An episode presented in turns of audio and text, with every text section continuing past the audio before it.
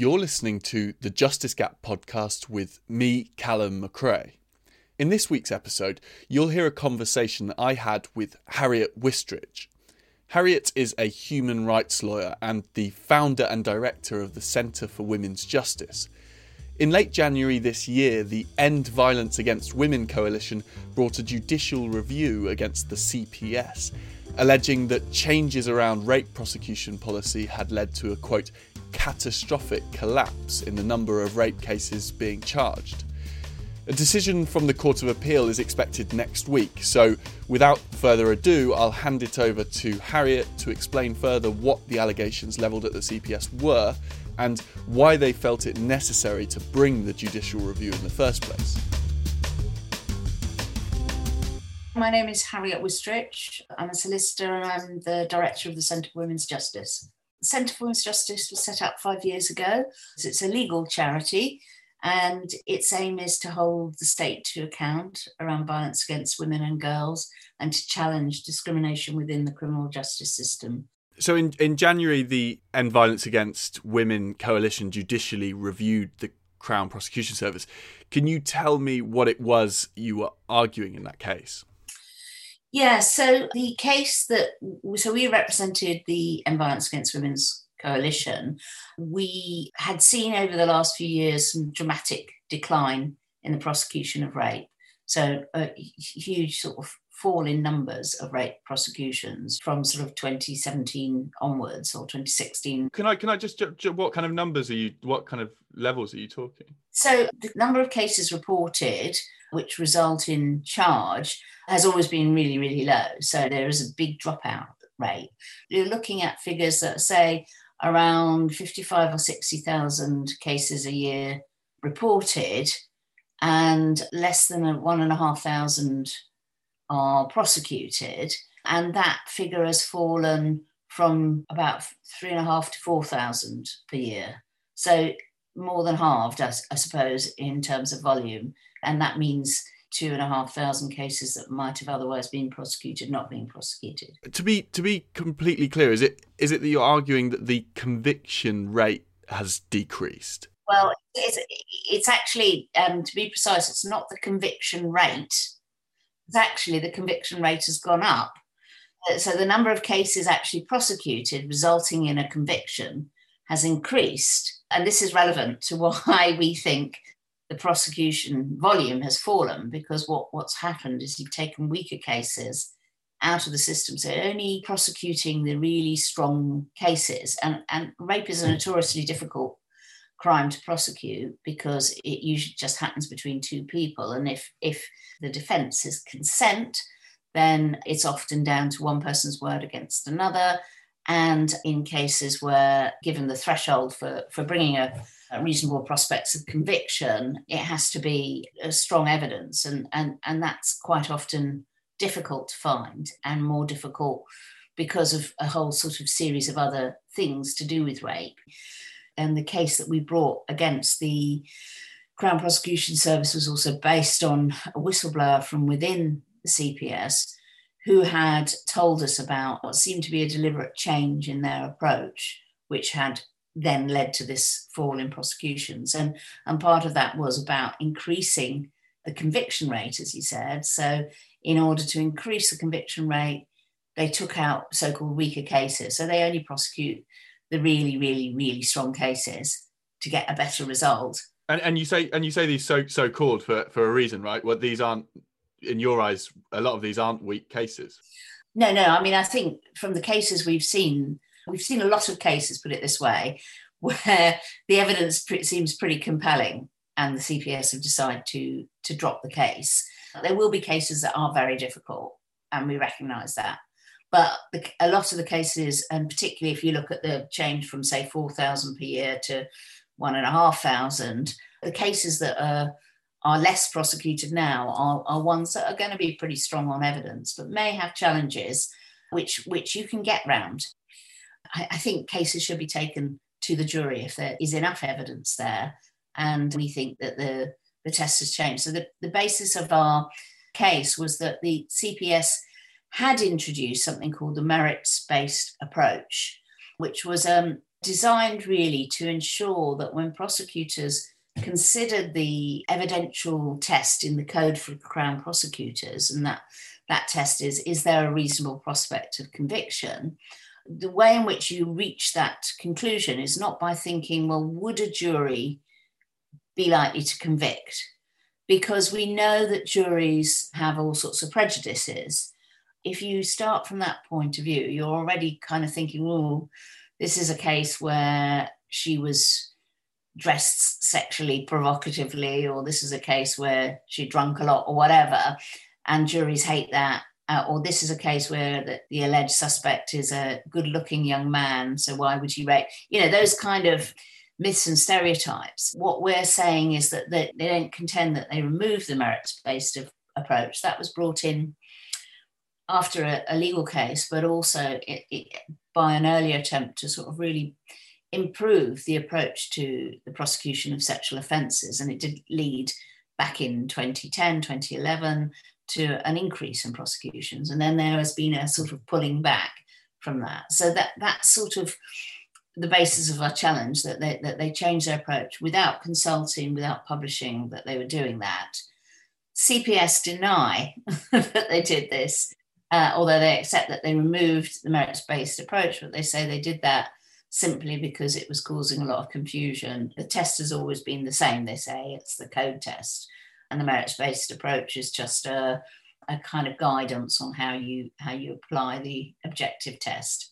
And what was it that the whistleblower said was happening? So the whistleblower said that towards the end of 2016, the head of legal services, who was a guy called Gregor McGill, and the principal legal advisor to the DPP, Neil Moore, so this was when Alison Saunders was still DPP, started a series of roadshows where they went round talking to all the different specialist prosecutors, RASO prosecutors, so those are ones that specialise in rape and serious sexual offences, and said to them, you know, kind of gave them a pep talk, which was effectively, let's take weaker cases out of the system, let's just adjust our approach slightly. It was described, I think the language used was a touch on the tiller, just to adjust our approach a bit.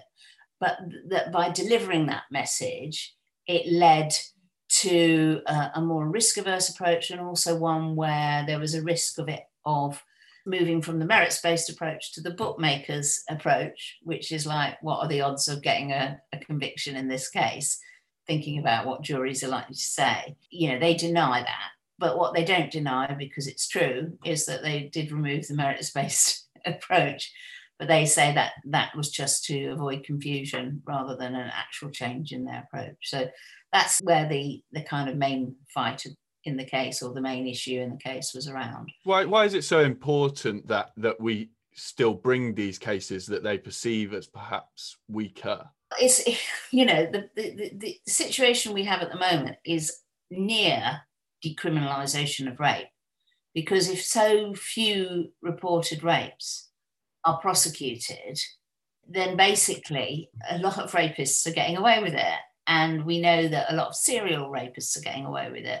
And rapists who, for example, use drugs to intoxicate their victims before sexually assaulting them are able to get away with it, because it's very difficult to prove it. You know, if you haven't done a test immediately to show a particular presence of a drug, then, you know, the victim won't remember enough about it to be able to be the other person's word against the other, if you like. So it's important to really, really try to bring cases. And what's quite interesting is that one of the things we do at the centre is we've been trying to assist with, there is a victims' right of review scheme. So if you're told that the CPS are not going to charge, you can bring a victims' right of review to challenge it. And in a few cases we've brought, a decision not to charge has been reversed and has ended up with the offender pleading guilty. You know, there are cases which they're being, what we say is that they've been risk averse, and that these are cases where even on the very difficult high threshold test, they should have been brought, and they're not being brought. some of the decisions we've seen are kind of like gobsmacking, really. Can you speak about any of those just as examples? Yeah, I mean, we put together a dossier of cases. One of the women who'd spoken up quite a bit was basically held at knife point. I think at one stage she was held hostage in her own flat, and the guy had been impersonating a police officer. I think they dated, but he said he was a police officer. It turned out he wasn't. This was about to hit the trial, and then just a few days before trial, the CPS suddenly decided they weren't going to prosecute and dropped the charges. And that's because they looked at some disclosure and saw that she'd, during the weekend that she'd been sort of held hostage, she'd been sending some messages which seemed to be inconsistent with the idea that she must have been held hostage. I mean, her explanation, which she wasn't given an opportunity to give, was that, you know, she was frightened of him and so was therefore trying to be normal. And that was quite a shocking case. That hits me as such a thing a jury should be considering, that kind of evidence, right? That's exactly our point, you know, where there are credibility issues. I mean, obviously, depending on how major they are. I mean, if there are some cases that are really, really undermining, but there are some cases which are just really gobsmacking. I mean, something really hit me when I was doing some reading before speaking to you, and it's kind of true of a lot of other areas of the criminal justice system. It's this kind of preemptive approach. So the CPS are preempting that the jury won't find the defendant guilty, and that means they're perhaps not pursuing cases, and therefore the police then preempt perhaps what the CPS's decisions are going to be, and then that kind of leads back to the victim, who will preempt that nothing's going to be done about it. And I want to know about what the damage that kind of attitude and that trickle down has on the victim and the process, I suppose. I mean, it's a nightmare, really. If you've been raped, to have to go through criminal justice process. I mean, it's very traumatizing. You're going to have to repeat your account again and again. You're going to have to be forensically examined if you report straight away, which is a very intrusive process after a deeply violating experience. You may have to provide all sorts of deeply personal records. You know, the victim often feels like they're the one that is on trial in rape, and to go through all that, and it's surprising how many women are prepared to go through that. But obviously they go through it. You know, many of them, I think, go through it because they can see that this bloke is going to offend again if they don't hold him accountable. So to go through that, and then there's huge delays. You know, some of the cases we've dealt with have gone on for 3 years or more.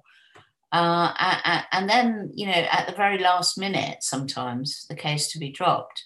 What would make you ever want to go through that process again? There are many, many women that don't report. It's estimated that probably about 15% of actual rapes are reported. You know, that's why we say there is virtual decriminalisation of rape. I do want to ask, with your hat on also as a defence lawyer, how do you, in your own mind, kind of balance the interests of the complainant and the defendant in a case that is perhaps difficult to prosecute, one of the arguably weaker cases that they're saying have been dropped? How do you balance the interests of both of those? Well, one of the issues that, you know, arises quite often is around the issue of disclosure.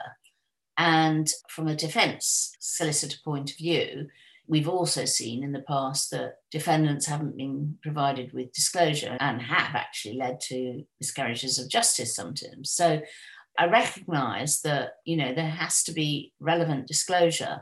One of the issues is that the disclosure in rape has gone much too far and has involved kind of fishing expeditions about anything to do with a person's past that they might then be able to bring in to kind of cast aspersions on an individual, or bringing previous sexual history through the back door. So rape is a very particular area because of the kind of myths, you know, or the previous sexual history, which is now supposed to be prevented from being questioned about, except for limited circumstances, because, you know, otherwise women were being tried because they were like a loose woman and therefore they must have been asking for it. So, I mean, giving rights, proper rights to defendants doesn't mean giving them free rein to destroy a victim's character. You have to do what is a fair balance, really. And you think you can do that? It's just not being done at the moment. Well, I think it's just that the balance has gone too far against victims. I did want to ask. I mean, essentially, at the core of what you're arguing, you would like to see more men convicted and sent to prison for rape. There's a lot of people who would argue that, I mean, there's a kind of anti-carceral movement. What would you say? There's a big divergence of opinion in the two movements. What would you say to those people who say prison isn't the only route out of this, policing isn't the only route out of this? Well, look, I mean, I know prisons are pretty terrible places, and there are a hell of a lot of people in prison who shouldn't be in prison. But rape is a very serious offence. It basically imprisons women. Imprisons many women in the sense that they don't feel they have their liberty if they fear being able to engage in the world in a free way. I mean, women are more limited because of a rape culture in what they can do. But importantly, you know, there are certain crimes that do cause huge long-term, you know, and victims of rape can suffer lifetime of damages, and many women take their own lives. It has to be that those men have to be held accountable. And, you know, and some rapists, particularly serial rapists like Warboys or whoever, you know, are dangerous. And, you know, if they're not held accountable, you know, as in the Warboys case, he went on to rape, well, we know of, you know, well over 100 women because there was no effective policing of him. So, I mean, I think decarceration is appropriate in relation to, you know, or looking at alternative schemes for crimes that arise, you know, because of people's poor circumstances, where somebody is abusing their power to cause huge damage to individuals, then they should be locked up or punished and also kept away from, you know, if they're a danger, kept away for you know, an appropriate period. And that should send a message also that it's not right, you know, it's not right to rape. You told me that you expect the decision from the Court of Appeal next week. Whether successful or not, what are you hoping will come from this judicial review? Well, I mean, I think in some ways we've already achieved a lot by bringing the judicial review. I think the publicity around it, the fact that so many people have supported us. I mean, we raised over £100,000 on crowd justice so we could bring the case. Yeah, and that was mainly from just people putting in 10, 15, 20 quid each. So, you know, there's huge demand. I mean, all the people, the rape crisis organisations across the country, hugely grateful for us for actually just holding the CPS publicly to account. And I think the CPS have publicly been on the back foot around it. And most importantly, they have actually now introduced a whole load of new guidance to try and improve their practice. So, I mean, we still, you know, they were trying to say, look, we've improved now, so there's no need for you to take this challenge. But we're saying, well, there are a whole series of issues about the way in which you did that, which you don't acknowledge, and partly it's about one of the grounds of challenge is about consultation. You know, if you're going to change your approach, then you should be under a duty to consult around it and to publish your policy. So there are still things that were up for grabs that we wanted to bring. But I mean, I think we've kind of achieved an outcome already. But obviously, we would like the court to recognise that something went wrong here, because that would really be such an important precedent, and it would send such a strong message that hopefully it won't happen again, that this sort of thing could result in such a substantial change.